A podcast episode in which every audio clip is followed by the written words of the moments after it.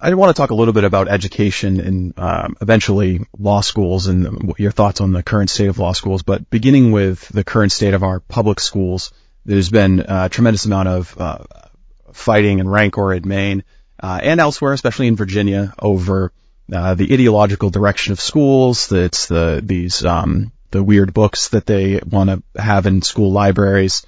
Um, it's transparency, uh, but also gender identity and introducing these ideas to increasingly young students. And one thing that we've noticed uh, in our reporting is that the ACLU has come out against parental rights and school transparency and in defense of the a lot of these I guess uh, things you wouldn't have expected the ACLU to come out against say 15 years ago. Um, so what do you think has happened to the ACLU and what is the, what do you think is the path forward for conservatives asserting uh, their culture and their values in public schools? Well, look, as a country, we've, we've always had debates about, um, culture and society, you know, um, uh, role of religion, alternative lifestyles, abortion. Um, we've always had hotly contested debates and battles over the social and cultural um, patina of our of our republic. Um, speaking as someone who who is both a, a, conservative and a Catholic, I have always felt that um, the most important governing unit uh, in a society is the family. I think that is the most important governing unit because it's consistent with the natural order for that to be the most important governing unit. And so when you're thinking about, um, you know, what rules and regulations and standards you want to impose or promote, um, I think you have to start by asking yourself, um, you know, is this something that the individual or the family can handle on their own? Um, that doesn't require state intervention? Is this something that's most appropriately handled by the family? Um, and, and then, you know, if there's an argument that it's not for some reason, then, then, then fine. Um, you know, have a, have a discussion. But I, I agree with you. I, I, I think there is a, um, there is a, um, growing interest in diminishing parental rights. I mean, you see it especially with the transgender stuff. I mean, it seems like there's, I mean, in the, the things that we've encountered in reporting on the state, there's a specific case in, in Damariscotta, uh, that I think you're aware of where, you know, it's, the question is literally, can school employees keep secrets from parents? Secrets that have the potential to have long lasting impacts on the child and uh, change a family dynamic permanently. Yeah, no, I mean, I think, I think there is definitely a growing, uh, effort to diminish parental rights. Um, I think it cuts across, um, I think it cuts across a lot of different areas. Um, uh, I think it, it, it, it affects education, uh, the way in which school boards and towns develop curricula, the extent to which they encourage parental input into what they're doing, the extent to which they are transparent about what those curricula are. I think it does relate to issues of, of sex and gender. Um, you know, again, how much transparency do you want to have in terms of what schools are saying to the kids, what counseling they're giving them? Um, what conversations ought to be off the table and off limits for a school and properly be left to a family, right? I also think though you see it in the context of the private sector. I mean, you know, technology, um, you know, is, um, is, is very, a very powerful tool and children are exposed um, to levels of of content and cultural Instagram, TikTok. Yeah. Uh, you know, the kids, the parents who are putting the iPad or the iPhone in their lap and letting, letting that Yeah. the babysitter. Well, when you when you give when you give your kid a smartphone, you're literally creating an open door, which allows anything in the world to enter, anything in the world to enter. Um, and and the private sector hasn't been particularly good at giving parents tools to regulate and monitor, you know, what their children are capable of doing on their smartphones, on various streaming platforms. Um, so, so there are a lot of things that are coming down to bear on parental rights. Um, some by the government, by the state, some by the private sector, and you know, both the state and the private sector, I think, have, you know, certainly the state has both a legal and a moral obligation to re- respect parental rights, and I think the private sector has a moral obligation to do that too. Um, and I am very concerned about where all this is headed. Um, uh, and um, I think we we need to uh, entrust parents with with the responsibility and authority um, that's only natural for them to have. Are you surprised about the way the ACLU is wading into this contest between students, students' rights and I guess the rights of um, government employees at public schools? Um, I mean, would you agree that the ACLU as an organization has um, transformed uh, over over the last two decades? Yeah, I mean, I think what you're getting at, Steve, is that you've noticed a change in what the ACLU chooses to um, advocate on behalf of, and um, uh, I do think that the ACLU has shifted its focus or attention in, in some significant ways over the past 25 or 30 years. When the ACLU first started, it was largely an institution driven by an interest in advancing uh, freedom of speech and expression. Um, mostly political speech and expression, but to some extent it went beyond that. The ACLU slowly waded into other battles, um, reproductive rights, Voter ID laws. voter ID laws, transgender lifestyle. Um, you know, it, it has kind of bled into those other areas. It's not altogether clear to me why they have. Um, some of it might be because the left has changed its views on speech. I mean, you know, the ACLU is Very good point. You know, In the 90s, the liberals were the people who were worried about censorship. Yeah. You know, the, the battles around music, it was everything should be free speech, but all of a sudden they're the ones who are totally uh, in support of censorship yeah, so on social media or whatever. So what's what's driving that change? Well, yeah. So the so the old ACL, ACLU mantra, which was that we'll defend anybody's freedom of speech, gets a little bit complicated in a world where your constituency, which is largely the left, um, no longer really believes in freedom of speech. So what do you do as an institution? well, if you're principled, you have the principles no matter what, right? Well, and you try to re-educate your constituency. Um, yes, that's one option. And then the other option is to uh, adapt to the changing culture of the left and to kind of slowly move away from that dogged defense of freedom of thought, freedom of speech, and to just go take up other battles um, so that you can keep everybody employed and fat and happy. Um, you know, um, because I, I, I was surprised to see that um, that um, that the ACLU was pushing back on parental rights because you know parental rights in a way is is really at the you know is really you know um, related to freedom of expression.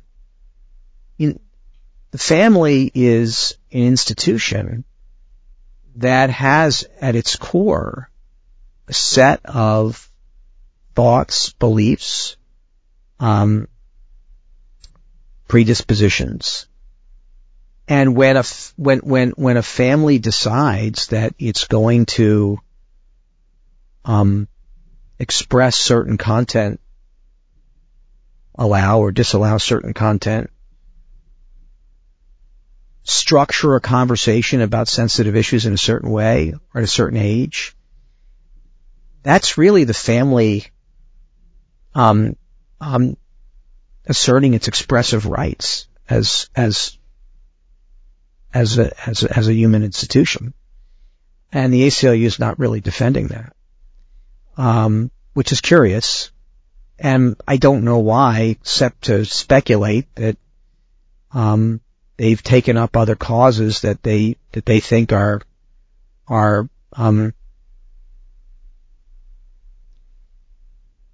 better uh, better for direct mail. In keeping in the theme of education, uh, obviously law schools, our, our, elite colleges are very important in creating um, the people who are going to be our next Clarence Thomases 20, 30 years from now. Um, you know that better than anybody, having run the Federalist Society, being intimately involved in um, kind of shaping that educational culture. And uh, I wonder if what, what's your take on the current state of higher ed right now? Because it seems like every other day you hear a scandal like from Stanford, where you have you know law students who are saying just outrageous things and and and and you know doing things and saying things that you think run completely contrary to the values that you would expect a a law student to have, certainly 10, 15 years ago.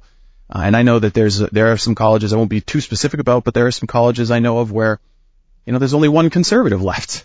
And, you know, they, the college doesn't have a plan to replace them with a conservative. The state of higher ed is horrible. Absolutely, positively horrible. Why? Why go to college? Why, why, why seek an education? Why seek a higher education?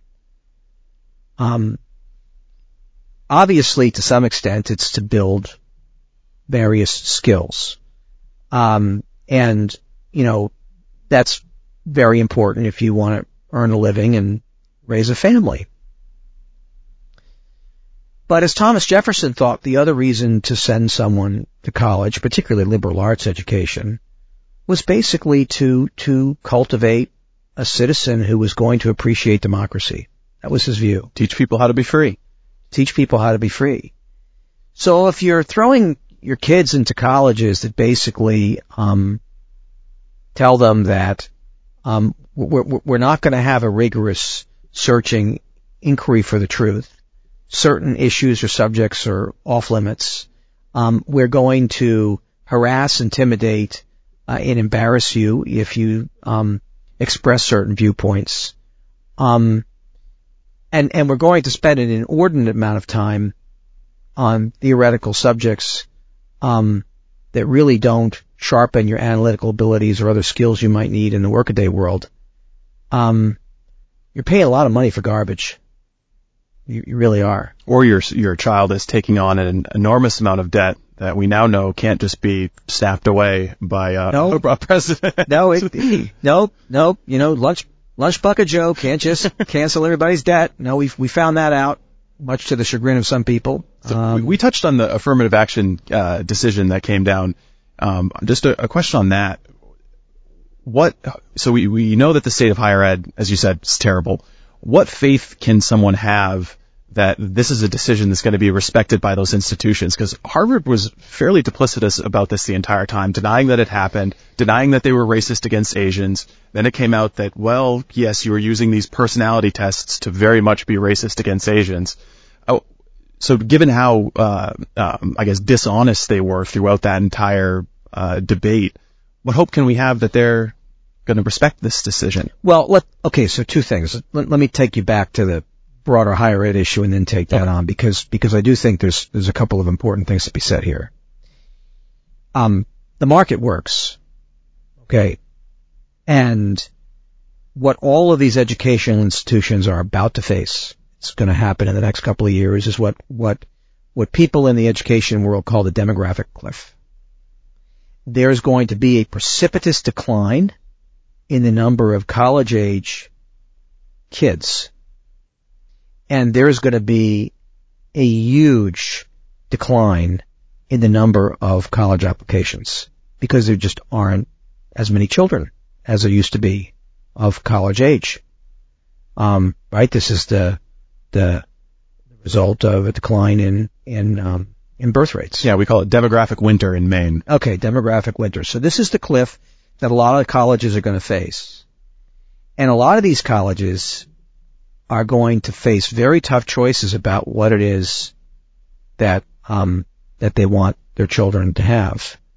Um, and, um, you know, the bottom line is, um, there are going to be a decent number of schools that go out of business.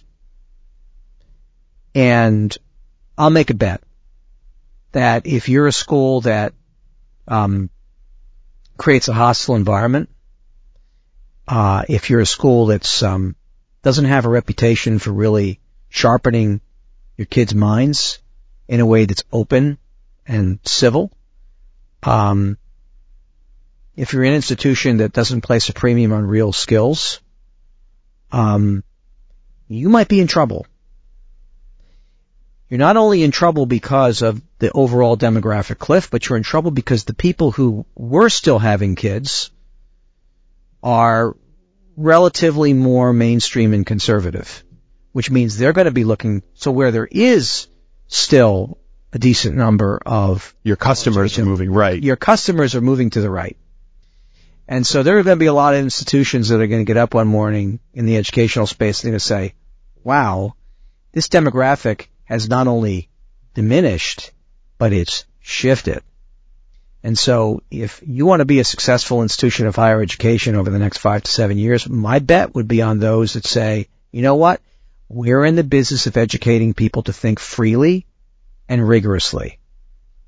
We're not in the business of coddling college kids um, to not think freely and rigorously, and we're in the business of giving them sharp analytical skills and other skills they need to be successful in life. Um, we're not in the business of indoctrinating them. Those are the schools that are going to thrive and flourish.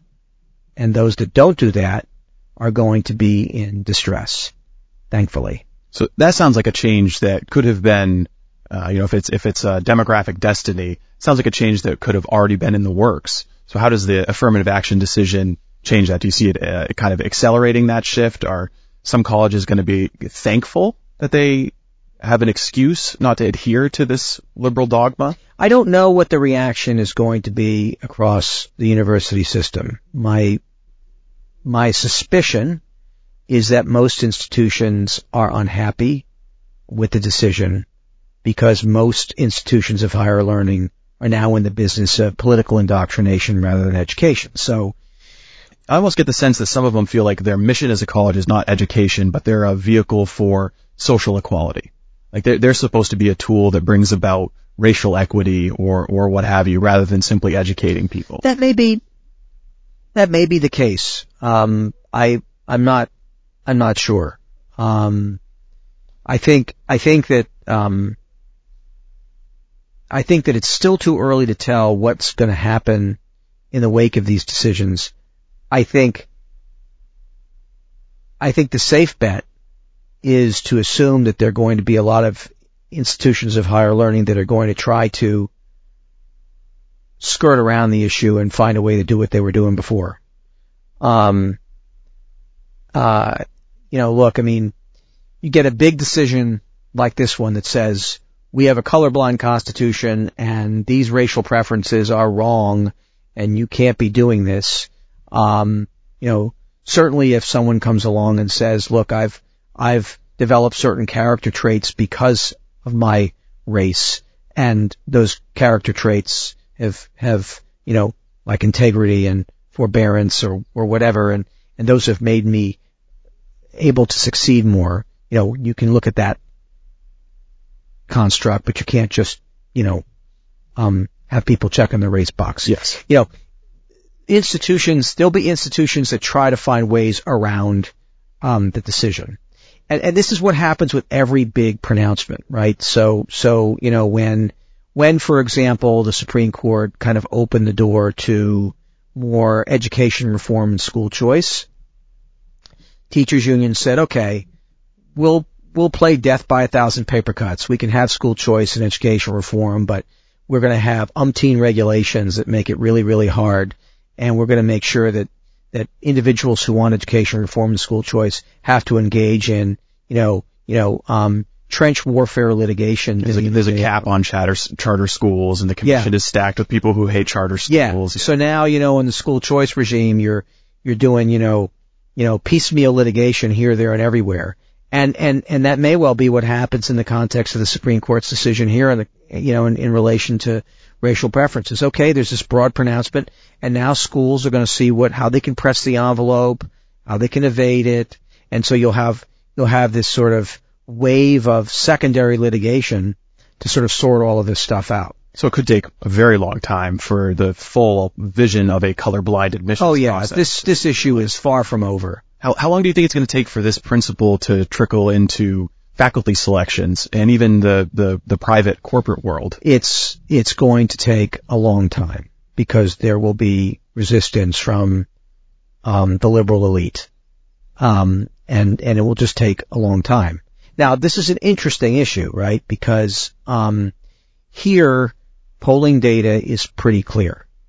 Okay, I mean, 70 plus percent of Americans do not like race conscious admissions. They do not like race conscious hiring. Um, and so this is an area where, um, while liberal elite might press this issue, um, it is not a politically salient issue for, for Democrats on the left. And in addition to that, it's one where because of the court of public opinion, um, litigation is a much more successful strategy. And it, it's not just, I, I don't think just the uh, elite liberals who are believing in this. I mean, every superintendent in this state, every principal in this state believes that uh, color, the, a colorblind principle is racist. I mean, it's it's is what they say when you listen to them. It's the the uh, uh, Ibram Kendi idea that you uh, you can't simply be not racist; you must be actively anti-racist. It's this kind of idea that is replete throughout Maine's education. Uh, uh, all of the employees believe this. No, look, as with every issue, there there are always two questions. One is what is legally required and, and really in, in, in terms of my own professional interest and background, that for me has always been the most important question. What is legally required? And the 14th Amendment to the United States Constitution requires color blindness. Period. It's clear as day.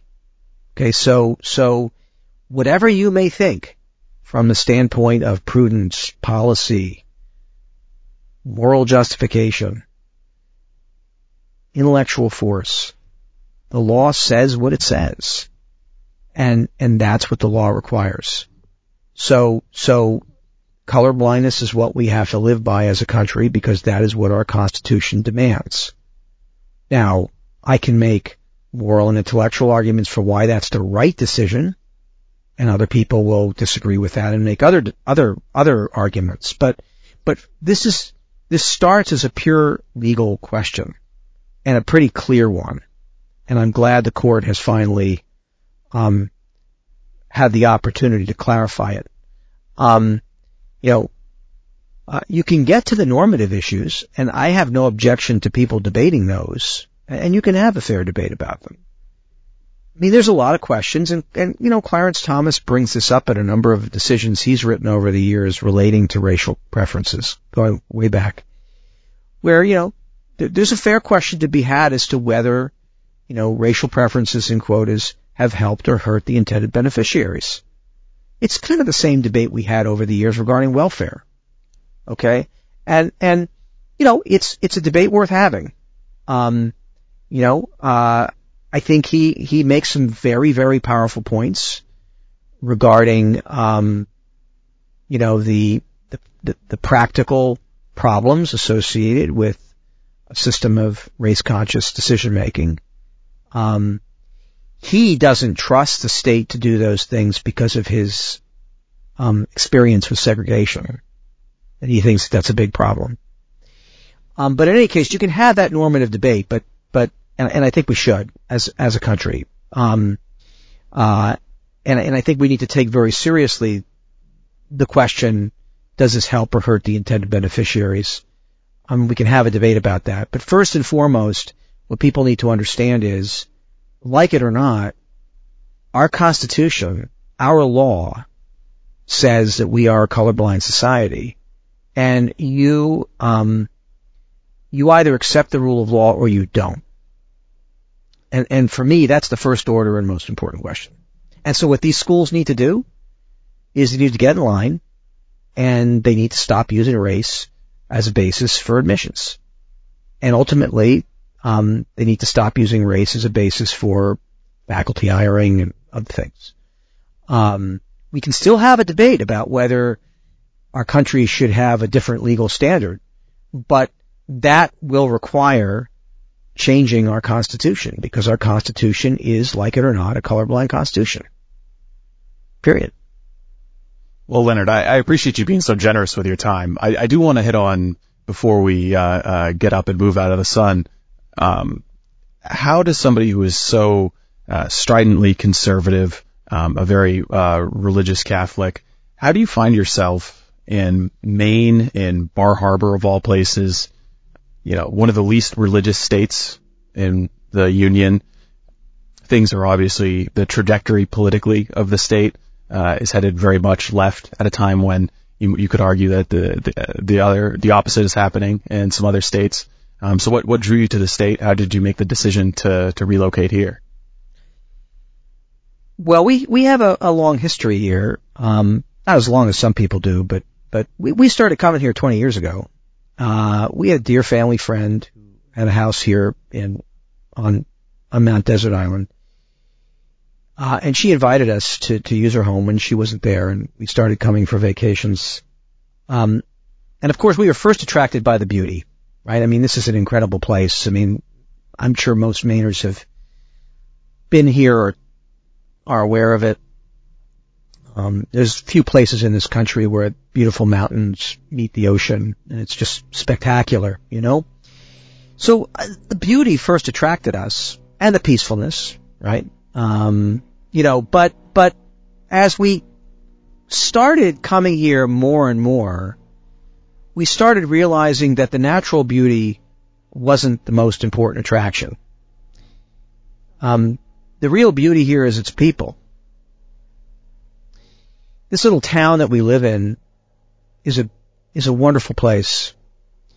Um, the year-round residents are hardworking, thoughtful, generous, kind people who believe in, who largely believe in, in, in, um, you know, um, just putting in a good, a good hard day's work, raising their families. Um, believe me, they're not all conservatives. They're also not all liberals. Um, but they're good, they're good, they're good people. Shopkeepers on Main Street, um, the folks who um, work at construction at, and, and caretaking and landscaping and the folks that work at the park. Um, these are these are these are hardworking, good people, and we began to become very uh, attached to um, the people more than just the beauty, more than just the natural beauty. And when COVID hit, uh, we came up here to try to have a more stable lifestyle. Of course, I think you and 30,000 other people. That's right. Um, although we already had a bit of a yeah, footprint yeah. here. Um, I was I was trying to buy a house in Maine at the time, and I was competing with all the people sorry, who didn't have. Sorry about that. uh, we had our house already, but um, but um, but but you know, after a few months of being here, we realized that we loved this place because of its people, because of the sense of community, um, it was a small town that really represented a lot of what makes America great. Um, and, uh, and so we, we, we were very drawn to it for that reason. And what we slowly began to realize is, unlike a big metropolis, um, which we used to live in, well, we, and we still do a little bit, but we, we're here about 10 months of the year. Unlike a big metropolis, um, this is a place where um, you can truly um, help people in need in a very direct way. You can ascertain what a community's needs are, what what what what a person's needs are, um, because there's not a lot of white noise, and because it's such a small community uh, and so dependent upon everybody, you can you can actually help to improve um, people's um, emotional, spiritual, and and um, temporal condition. So you know we love we love the church here. Um, it's a church that struggles um, uh, geographically and in terms of its its sheer numbers, but um, it's a place where we think um, you know we can we can we can help. Um, we love the town here, um, um, and we want we want to be um, you know productive and helpful and and creating a creating a, a wonderful life for not only for ourselves but for people around us. Um, so that's you know that's that's what um, what brought us here. Um, yes, the state um, has its um, you know um, predispositions um, politically. It it it just passed a, a probably the most uh, um, uh, liberal abortion law in the country. Um, I was very surprised to learn that not only is there now the opportunity for abortion up until birth, but that there's there's there's no provision for parental notification or parental consent. I was I was shocked to see that. They also they voted against uh, Democrats in the Senate voted against an amendment that would have prohibited the sale of uh, fetal remains uh, from a from an abortion. I heard that. I heard that, and so I, I'm I'm I'm obviously surprised and shocked by that. But um, but look, you know, um, how do how do you how do you combat how do you combat that? Well, you know, how how do you how do you deal with that? Well, you deal with that through compassion and love and civil discourse. And so what we want to do while, while we're here in the state is, um, I'm not going to go down to Augusta, you know, and pick at the state house. We're going to live the life we live with our children and, and we're going to, you know, try to help women in need and we're to, we're to, we're to try to convince people civilly and through our own actions about the dignity and worth of human life from birth until natural death. We're to pray for people and we're to, we're to be there to help when we can. Um, and, and ultimately, you know, the hope is that people, um, you know, people come around, um, to a, you know, to a different position. And, and, and this takes me back to what you first started talking about, which was, you know, some of the protests that are taking place about abortion here and, and elsewhere. Um, you know, um, uh, all the Dobbs decision ultimately did was it kicked this issue into the states.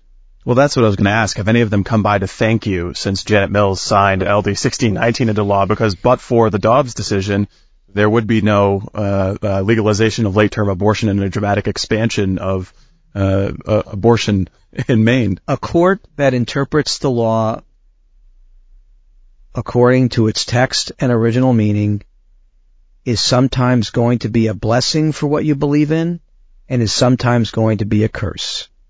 I will always remember a wonderful, funny story that Justice Nino Scalia used to tell as you may know, when the issue of flag burning came before the U.S. Supreme Court, um, he ended up voting uh, to uh, um, strike down a law that prohibited burning the flag, um, which surprised many people.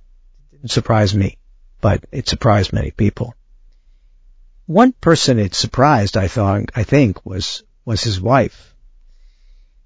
So the next morning after the decision came down, of course it was in all the newspapers, and he comes down for breakfast and at his place at the table is, um, the Washington Times. And of course the, the front page of the Times has the headline, you know, court strikes down flag burning prohibition. Scalia, you know, votes with majority. Assuming a picture of a burning flag also. Yes. And, and, and there is Mrs. Scalia at the stove making his scrambled eggs, humming, it's a grand old flag. and, and, and, and, you know, this is, and, and, and what I, he always used to tell this story to remind people that, um, the Constitution doesn't always give you what you want. Okay?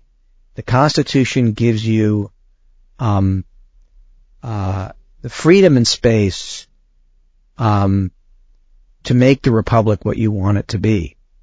And Maine has chosen uh, a certain course, and I don't always agree politically with some of the things it's chosen to do, but it's chosen a certain course, and other states have chosen another course. And and Mainers should should um, should be glad that we have a constitutional system that constrains the power of the national government and that gives it an opportunity to be what it wants to be. Um, and, you know, we'll all work together in trying to, um, um, you know, reach, reach common ground on the important issues of the day. And where we don't, you know, one side will win and a disappointed side will lose. And the disappointed side will continue to have the opportunity to civilly persuade the other side to try to move over. And that's the great thing about, um, our American system of self-government.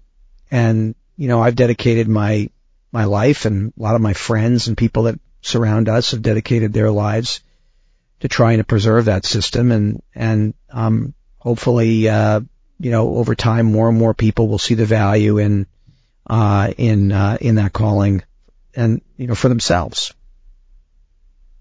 Well, I mean, I think, I think that's a, a great place to leave it unless you've got anything else you'd like to touch on. No, I just again, Steve, I want to thank you um, for what um, for what MPI and and the Maine Wire does here in Maine. Um, it's um, uh, I mean, look, I mean, you you you all obviously approach things from the free market center right perspective, uh, and as you've pointed out, that's not always where Mainers end up. Um, but I hope that Mainers appreciate the fact that you're you're creating dialogue that helps to ultimately search for the truth and and hopefully helps people get to the right position on the issues of the day. Um, and so I I I appreciate what you're doing, and um, again, that's why we're um, you know I'm happy to support your efforts. Well, I I appreciate that, and I, I appreciate your support, and I would say that you know, if there if there was any um, uh, liberal or progressive or communist who vehemently disagrees with everything they just heard, there's an open door to come on and have the, the same kind of an open conversation. Well, that's great. I'm glad you feel that way because that ultimately is what uh, uh, is what uh, what our country stands for. So, well, thank you, Steve. Really appreciate it. Thank you.